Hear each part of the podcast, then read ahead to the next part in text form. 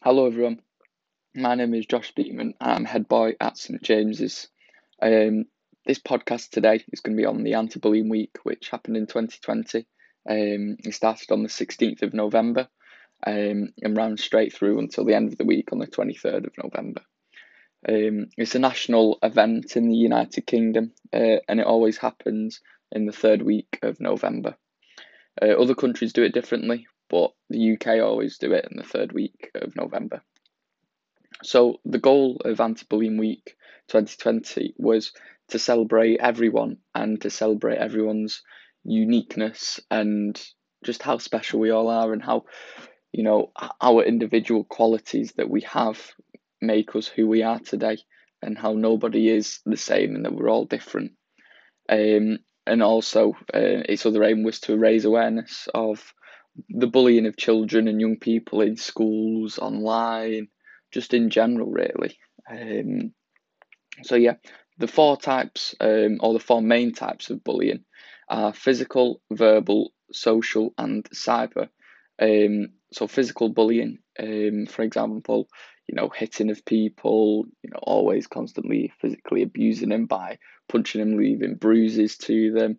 Um, so this can happen in school, but more more often or not, it happens in um, like toxic relationships. Um, verbal bullying is like the name calling of people, which I'm sure you know people will have done, um, but they just don't realize the effect it can have of just like a name calling someone thinking it's a laugh, um, where it can actually cause severe like depression for people because they keep getting called it. Um, so verbal's the name calling of people and constant abuse from you know what words you're saying basically. Um, social bullying um, is leaving people out. Um, so if you're in your friend group and you know you see someone on their own and they're trying to join in with you, and you're just constantly putting them down and just not letting them join in with what you're up to.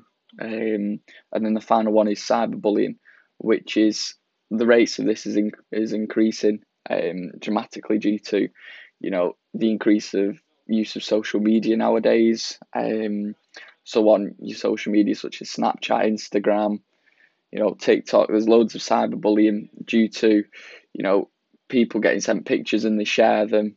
Um, people hiding behind a screen, anonymous, trying to shoot people down, you know, because they're higher than them, they're achieving, but you want to just shoot them down because you know you may feel the satisfaction of doing that you know wanting to hurt people's feelings.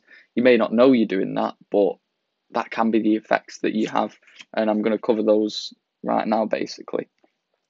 So the short-term effects of bullying can be social isolation from the victim um, symptoms of mental health issues such as maybe not eating properly um, depression anxiety all those like thoughts and obviously just missing out on you know being able to trust people with being isolated from everyone you know just sitting in a corner at lunchtime or break time because you've got no one to chat to about it. And those thoughts really do build up inside and you can't let them out because you've got nobody to talk to about it. And that can feel really really scary and daunting. And and that's why you've got to you know make yourself and obviously encourage others and friends, though you may not know exactly what's going on inside their head, you know, to encourage them and say, you know what, it's not wrong to be able to speak up about how you're feeling, um, no matter what race, religion, gender you are, you know, it's completely normal to have bad days and to speak to others and like especially parents, guardians, teachers, you know, fellow pupils, you may just want to chat to a certain pupil about it and me, you know, head bar, head girl, deputy, deputy head girl, you know, the senior prefect team, any staff like Mr. Hunter, Emma, you know, they're always here for you.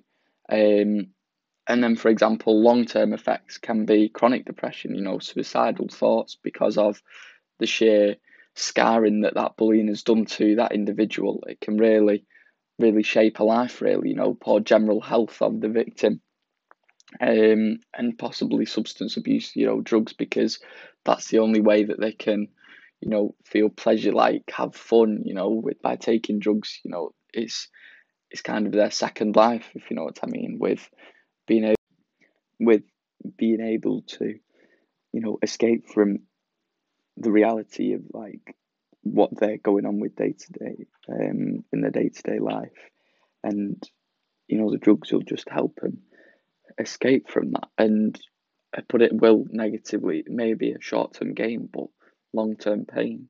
So they will, you know, suffer the consequences in later life, though they may feel good in the moment. You know, after the drugs worn off or anything, you know, they will feel even worse than how they were feeling before. So it can really affect people. You know, one leads one consequence of an action leads to another and another and another.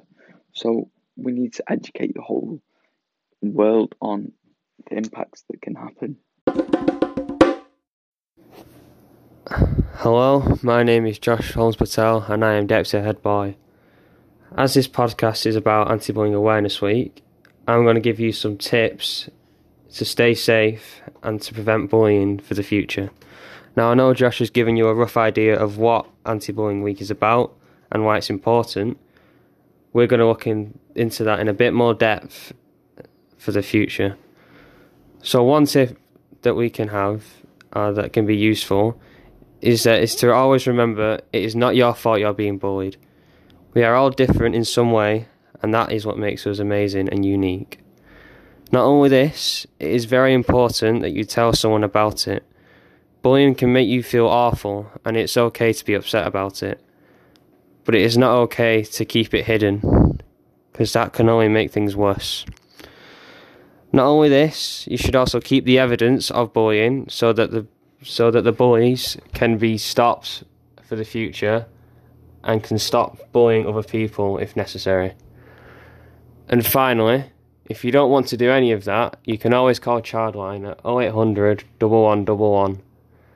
This is a very important website and call for people who are still insecure for the cause of bullying but are too scared to open up about it. Childline is an amazing website and can be useful into dealing with bullying issues and can be useful for improving your mental health in the process. Always remember to be kind to other people and never retaliate in ways that can lead you into more trouble. Bullying is not something to be taken lightly, and at St James's, we deal with bullying in the best way possible and make sure we can prevent it in any way we can. Thank you for listening to this podcast. I hope it's been very useful for you and for experiences to other people in case you've been bullied before.